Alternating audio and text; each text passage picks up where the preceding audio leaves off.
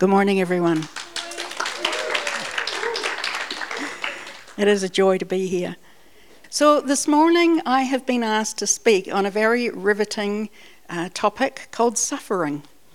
And it is massive, and it was quite a, a, a suffering exercise to pull it, pull it into where I felt the Lord wanted it to go. And I have to say, I probably haven't done anything quite like this before. So do bear with me. Um, I have a lot of things going on in my head, and I just hope that I can filter them to make sense to come out my mouth. But the first thing I thought about was no, doesn't that look like suffering? it's an old song love and marriage go together like a horse and carriage. And why have I started with that one? Because often we couple words to go with other things, don't we? Like love and marriage there. And so I thought, well, what do we usually couple with Christianity? And not that I could get anything to rhyme, but often we will think Christianity, and none of this is wrong, is love, joy, peace. If we want look at Christianity, we often think, especially as we're Christians, bring on the blessings, God. And often we hear such a lot of prosperity. But in reality, if we look at what the Apostle Paul defined Christianity as, Christ crucified. He says, For Jews request a sign. Now, why, why was that put there? I found out that Jews put a lot of store on power. That was one of their main things that really attracted them. And so they requested a sign. And the Greeks, of course, were very philosophical and they wanted wisdom. But Paul is saying, We preach Christ crucified to the Jews, a stumbling block, and to the Greeks, foolishness. So, of course, the Jews wanted Christ to come in power to absolutely obliterate the Romans. The Greeks wanted him to come and be highly intellectual.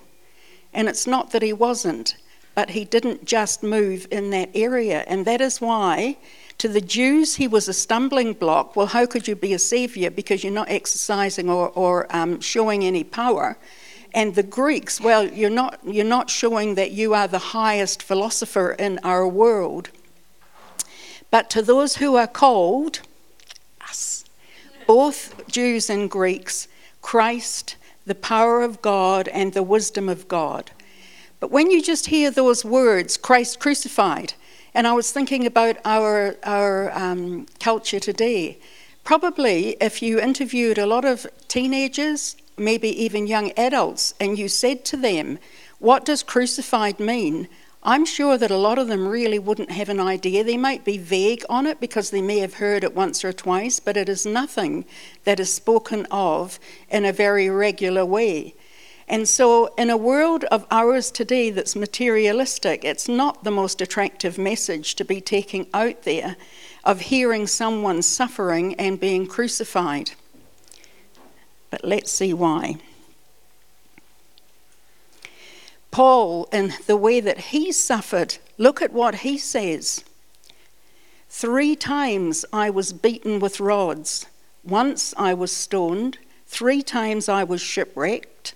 A night and a day I have been in the deep, in journeys often, in perils of water, in perils of robbers, in perils of my own countrymen, in perils of the Gentiles, in perils in the city, in perils in the wilderness in perils in the sea, among false brethren, in weariness and toil, in sleeplessness often, in hunger and thirst, in fastings often, in cold and nakedness. Gosh, that makes it such an attractive doctrine to follow and want to belong, doesn't it? That is the stone cold truth of what was going on. That does follow on, but not right now. So, the dictionary definition is nothing that you wouldn't expect. It is the state of undergoing pain, distress, or hardship. And again, definitely not the most attractive message to take to the world. But why does there have to be suffering? Well, from the moment that Adam and Eve sinned in the garden, the ownership of earth transferred to Satan, which God wanted to retrieve. But God had given Adam authority. And when we give when the authority is given, it is not for the giver to take back. So if I was going to give Tessa a gift, and let's say it was a beautiful ring, and I really wanted Tessa to have it, and Tessa gave it to her sister, I can't go to the sister and say, hey, give that back to me, because the gift was never given by me to her. It was given to Tessa for Tessa to do what she wanted. So when, when God gave Adam the authority, Adam actually had the authority. He had the authority. The world was his. And when he sinned, that authority was then given to Satan. So God wanted to retrieve it, obviously. God also initiated a redemptive act to bridge the broken relationship that had now come between Adam and Eve. So we've got two things going on. We've got God wants to reclaim his land back, and we've also got man now has a need of forgiveness. And these are the two things that are intertwined throughout the Bible, but it all still equals war against an enemy. And when there's war, there's casualties. When there's war, there's sufferings. So, what did God have to do? So, at the moment now, we have the two kingdoms. We've got God and his kingdom in heaven, and we have Satan, no ruler of the earth. And what is God's restorative plan? It was to initiate a covenant. Now, the word testament actually means covenant. And covenant can, there can be different things that will initiate a covenant, and I'm speaking Old Testament now. We read about Jonathan and David. They made a covenant. People can exchange coats, and that signifies a covenant. They can exchange weapons, that signifies a covenant. God initiated a blood or a cut covenant.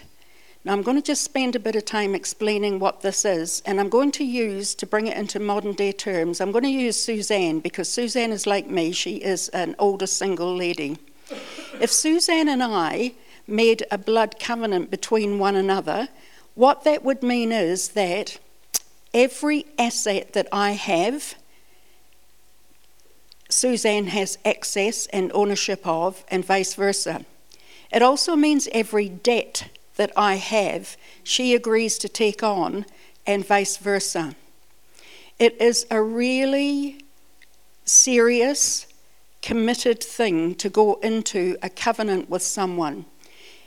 It means that in today's world that I would have signing rights into her bank account and vice versa, and she would have rights onto my mortgage and vice versa. so it has its, its uh, pros and cons. But it is really serious, and, and especially when it is, it's been agreed upon in blood. It means basically that everything that I have and everything that I am is yours and vice versa. When uh, went to um, Africa, they also do covenants there, and he learned about this very quickly. And it is said that he had 50 cuts up his arms because he went into cut covenant with different tribes. And that was the reason he was able to move around and didn't get murdered. Because when he was in covenant with one tribe, another tribe would never, ever kill him because he was part of that tribe. It is a really serious thing. And so, what did God do? So here we have God with Abram. And God said to him, to Abram, Bring me a three year old heifer, a three year old female goat, a three year old ram, a turtle dove, and a young pigeon. And then he brought all these to him and cut them in two down the middle and placed each piece opposite the other, but he did not cut the birds in two. And it came to pass when the sun went down and it was dark that behold, there appeared a smoking oven and a burning torch that passed between those pieces. On the same day, the Lord made a covenant with Abram, saying, To your descendants I have given this land. It was God's way of starting to get the land back. And you know, it is it was God Himself who initiated that, and it was God who walked through it. And what God was saying was, Everything that I have is yours. Everything of who I am, you are. That was, that was the extent of the covenant there. Now, whether Abraham recognized that or not, I don't know. He obviously had some knowledge of it. But what did Abraham have to offer God? Not a lot. Not a lot. Maybe willingness. Maybe that would have been about it. But there was really nothing that God needed, and yet God was prepared to pour everything He had and who He was into Abraham, but for His plans and purposes. He said, I've given you this land. So, this was the beginning of God's redemptive plan to get the land back. And God had supplied Abram with all that he needed.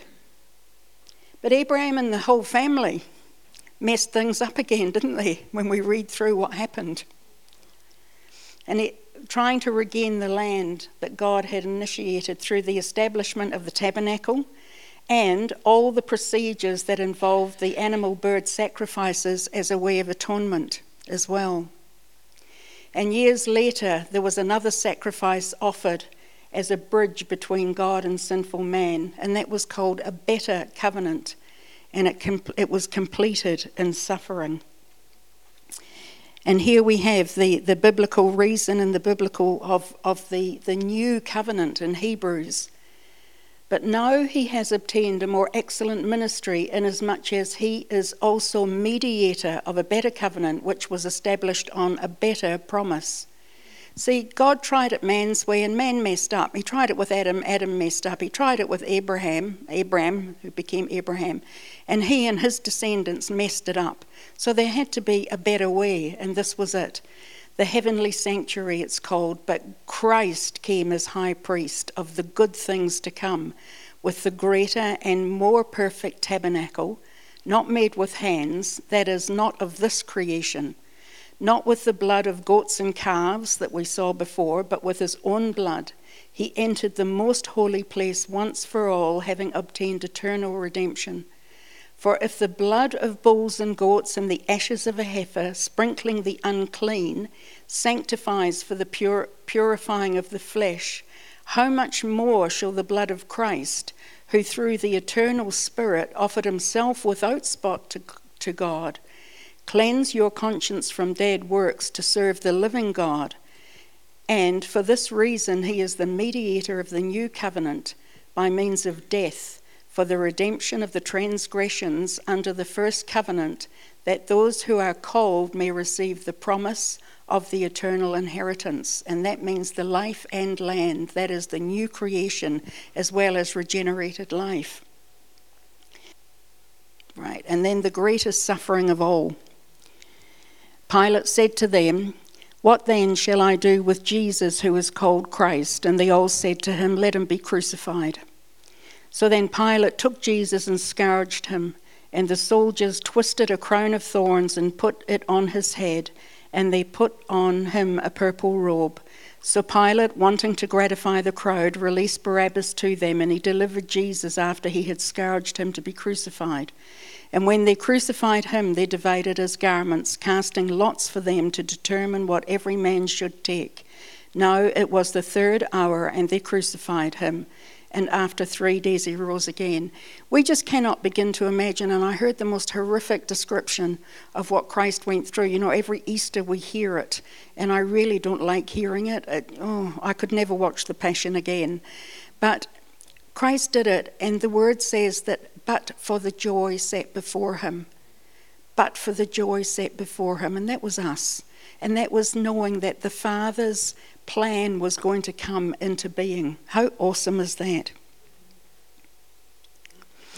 N.T. Wright says that we're actually sitting on a cusp because there is the kingdom of heaven and the kingdom of this world.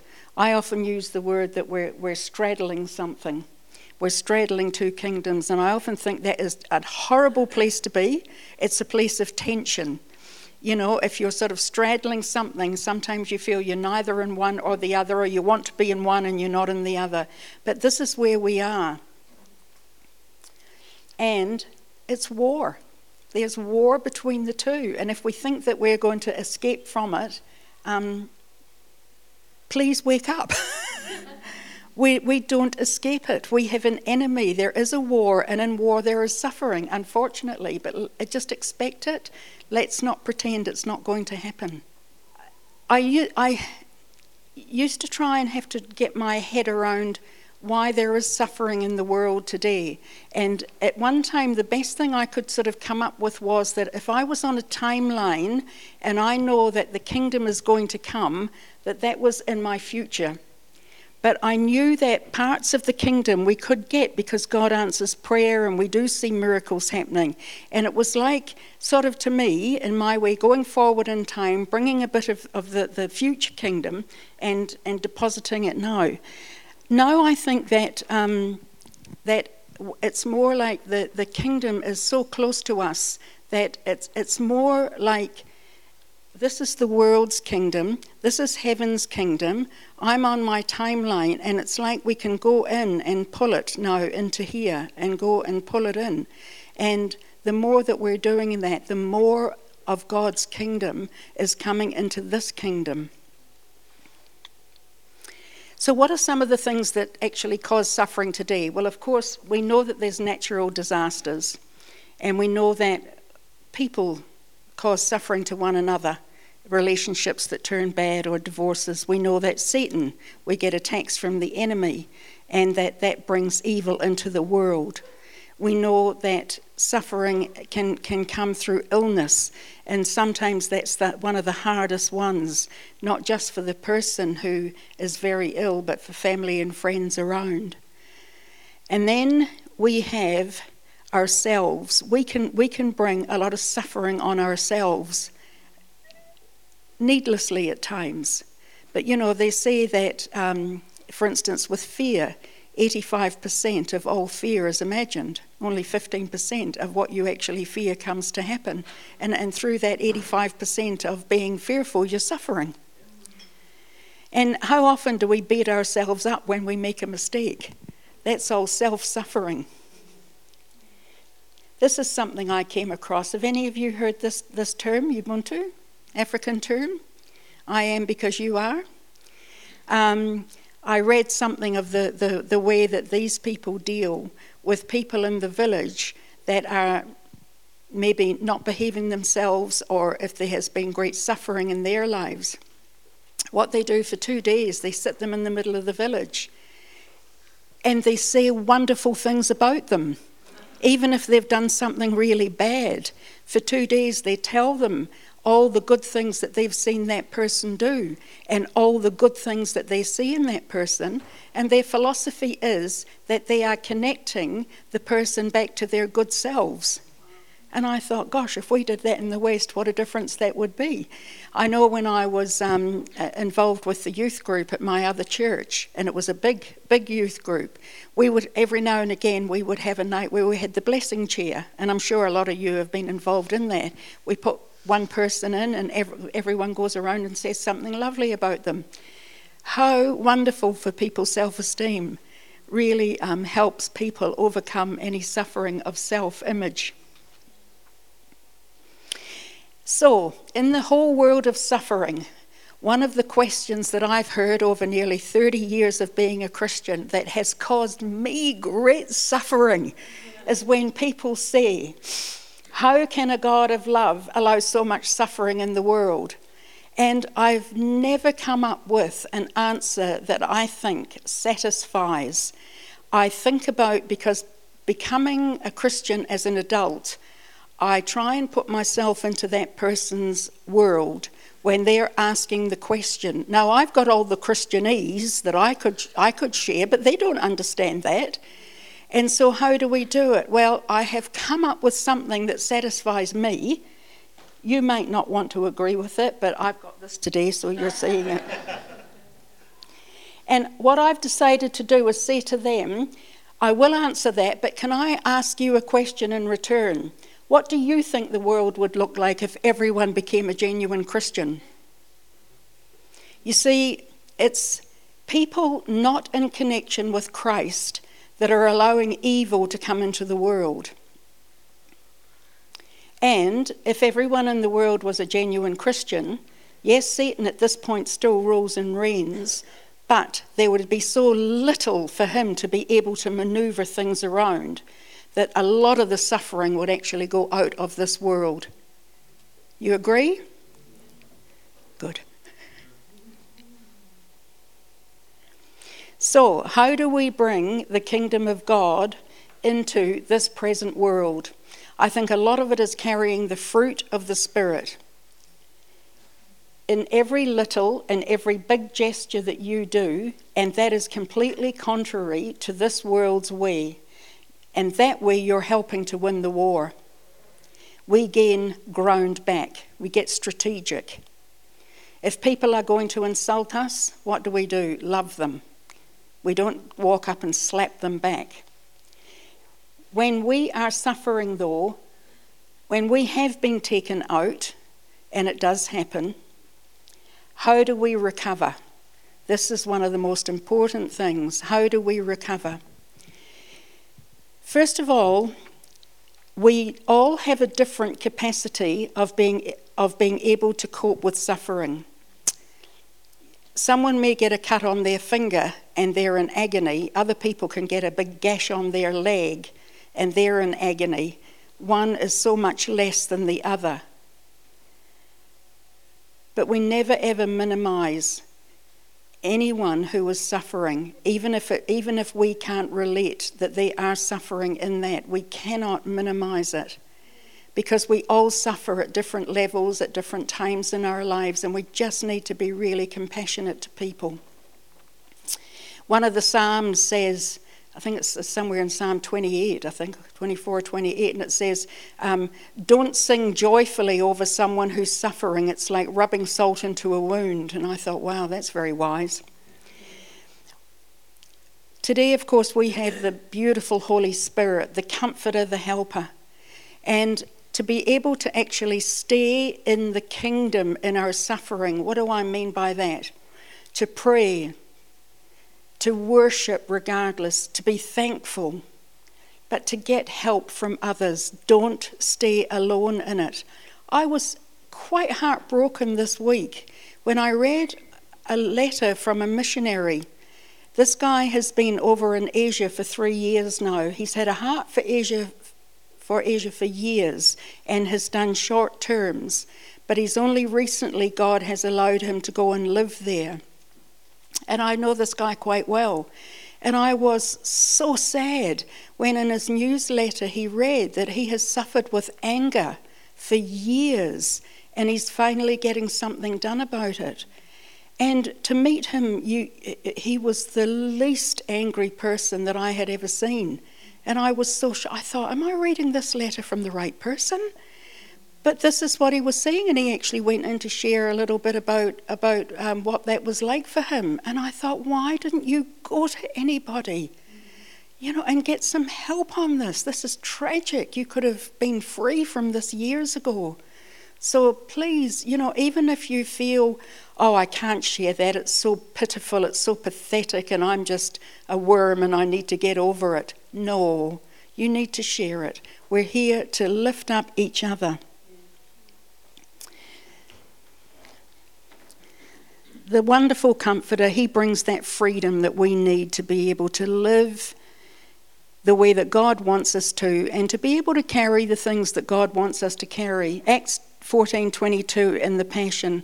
It is necessary for us to enter into the realm of God's kingdom because that's the only way we will endure many trials and persecutions. But when the Father sends the Spirit of holiness, the one like me who sets you free, he will teach you all things in my name. And, you know, it's just nothing but the cross. The cross has done it all. The cross says it all. It's the cross. Galatians 6 1 to 3. Live creatively, friends. If someone falls into sin, forgivingly restore him, saving your critical comments for yourself. Hmm, someone knows us well, don't they? You might be needing forgiveness before the day is out. Stoop down and reach out to those who are oppressed, to those who are suffering. Share their burdens and so complete Christ's law. If you think you're too good for that, you're badly deceived. Saying quite a bit about we need to bear each other's burdens and even be quite tuned into people. You know, sometimes, you know, with people we know quite well, you might go up and say, How are you? And they'll go, Yeah, I'm fine. And you think, No, you're not.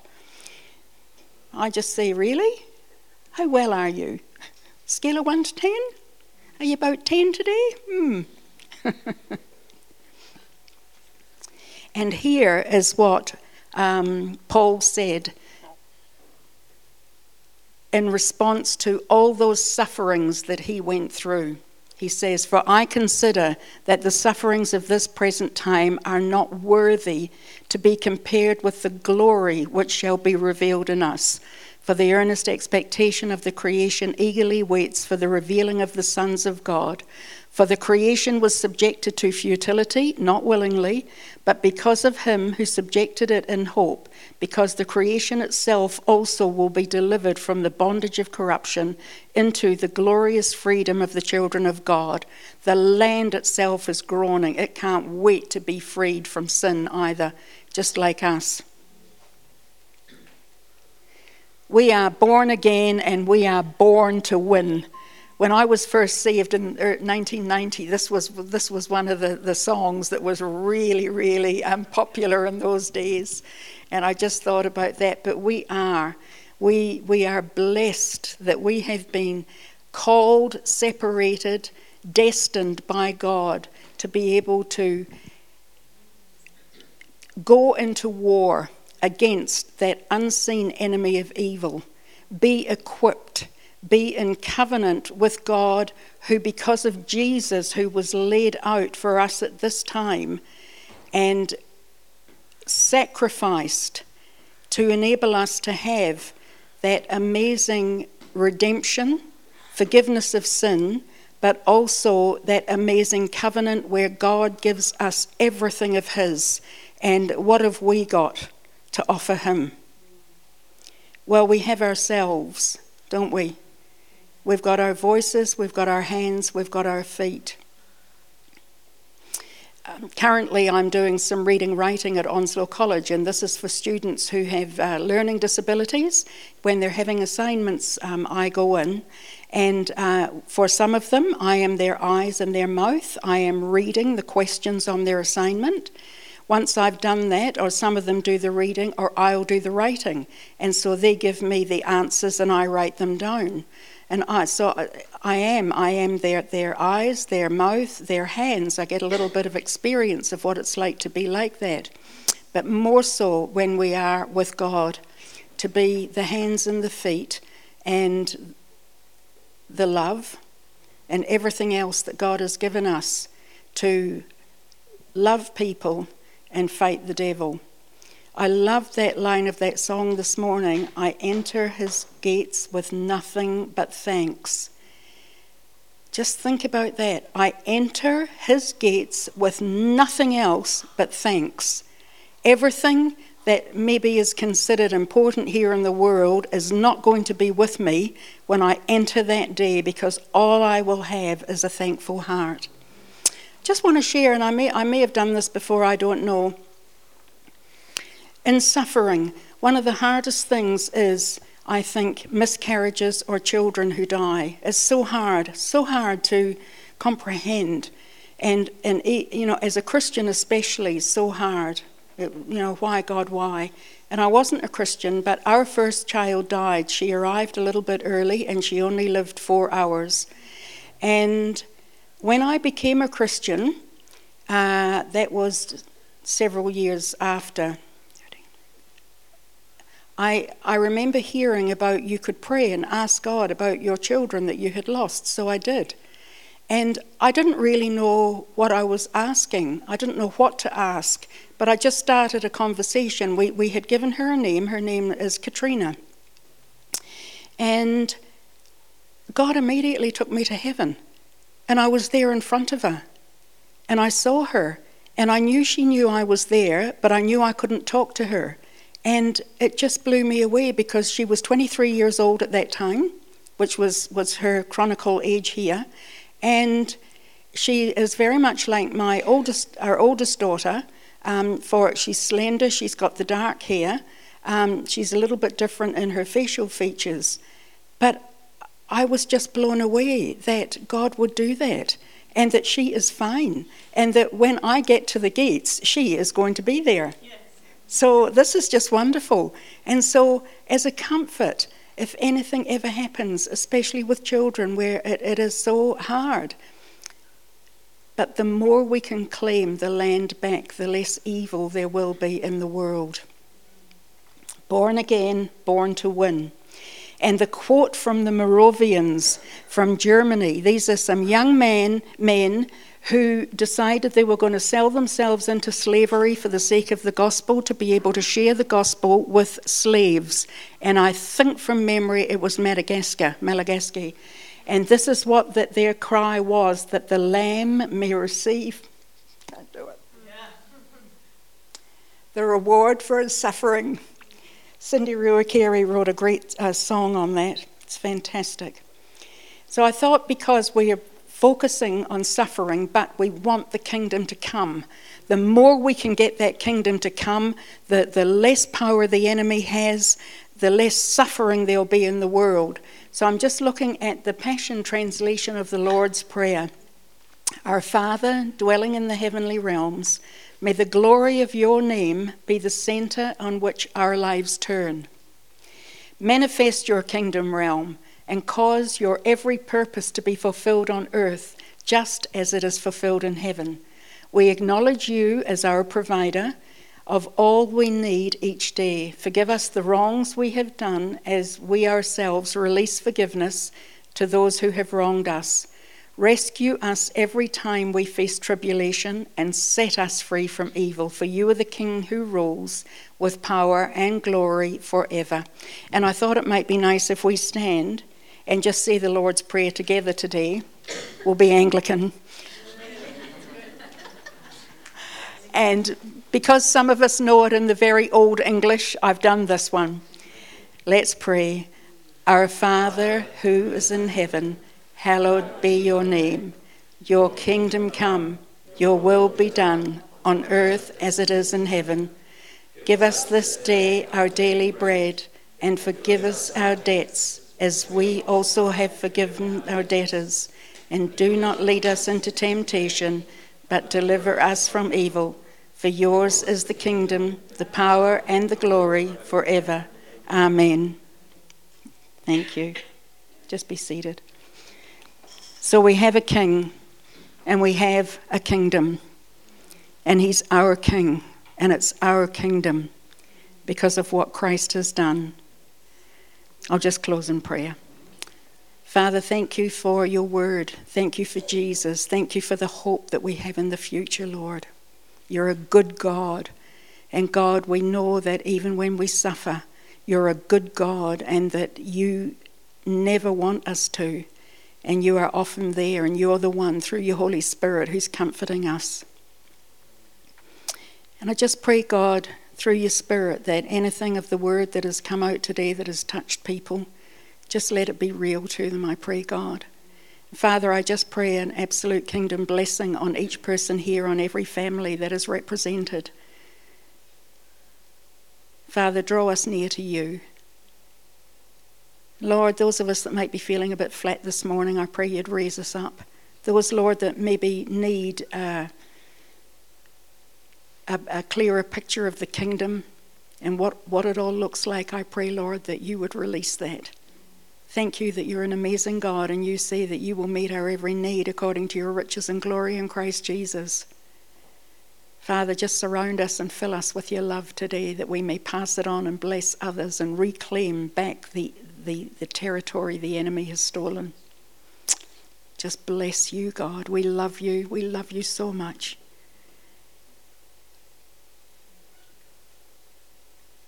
Thank you, Lord. Amen.